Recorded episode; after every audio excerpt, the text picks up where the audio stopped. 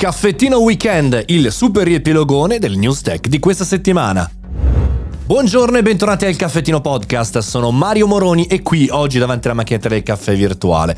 Visto che è sabato, ma abbiamo concluso per il momento i caffettini a due voci, facciamo un riepilogone di tutte le news tech della settimana, una per uno, e poi vi do una piccola chicca per domani. Prima di cominciare però voglio ricordarti che c'è un canale Telegram per non perderti nessuna notifica di puntata, Mario Moroni canale, metti follow e oltre a questo puoi anche commentare ogni singola puntata che esce con me me e con la community. E poi se vuoi supportare il progetto per davvero, vuoi aiutarmi e vuoi ricevere anche dei benefit come videocorsi, eh, audiolibri e tanto altro, vai su caffettinoclub.it e potrai entrare nella community. Ma partiamo subito. I robotaxi sono ora disponibili sull'app di Uber. Si potrà quindi noleggiare in automatico un'auto senza conducente. Per il momento sono in sperimentazione su Las Vegas, ma molto interessante è il prossimo passo a Los Angeles e nelle altre città americane. Ragioniamo insieme eh, su quella che è, diciamo, forse la rivoluzione più importante del prossimo anno.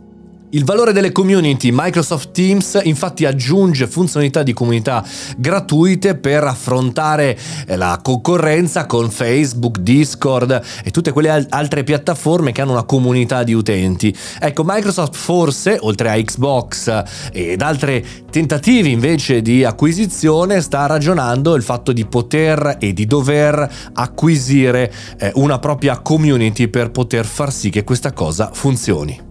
Udite, udite, San Francisco, la mia città preferita negli Stati Uniti, ha annullato la decisione di usare la forza letale dei robot sugli esseri umani. Era un provvedimento scellerato, ma probabilmente anche molto molto al passo coi tempi, che ora però è stato bloccato per fortuna per noi esseri umani. Comunque la puntata non è solo sul provvedimento, ma anche su un ragionamento rispetto all'epoca in cui stiamo andando incontro. Twitter e Elon Musk vincono la battaglia contro i bot?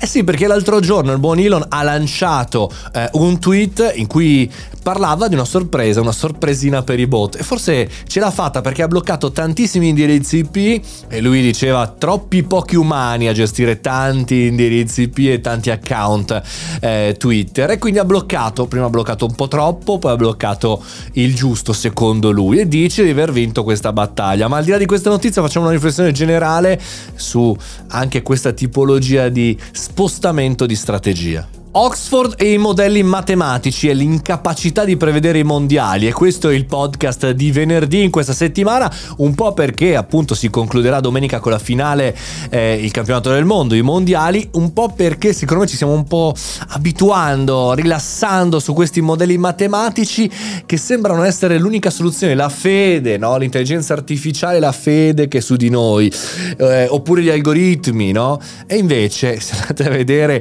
tra l'altro nei commenti, nella descrizione eh, del, della puntata di podcast trovate anche i link dei tweet dell'Università di Oxford e di questo modello, c'è proprio il ranking, il tabellone, ecco, non ci ha azzeccato molto sto modello matematico, del fatto che ci stiamo forse troppo abituando alle probabilità, alle abilità e lasciamo da parte, ci dimentichiamo quella che è la cosa più importante, ovvero il libero arbitrio, la capacità delle singole persone umane di capovolgere le situazioni, sia in peggio come è stato per alcune squadre del mondiale, che in meglio. Prendete il caso del Marocco per dire, no? Ecco, non so, magari non lo state seguendo, ma ci sono casi nella storia dello sport in generale, anche delle start-up, anche nell'impresa, di grandi capovolgimenti di fronte. Insomma, Oxford questa volta hai bucato, puntata di venerdì.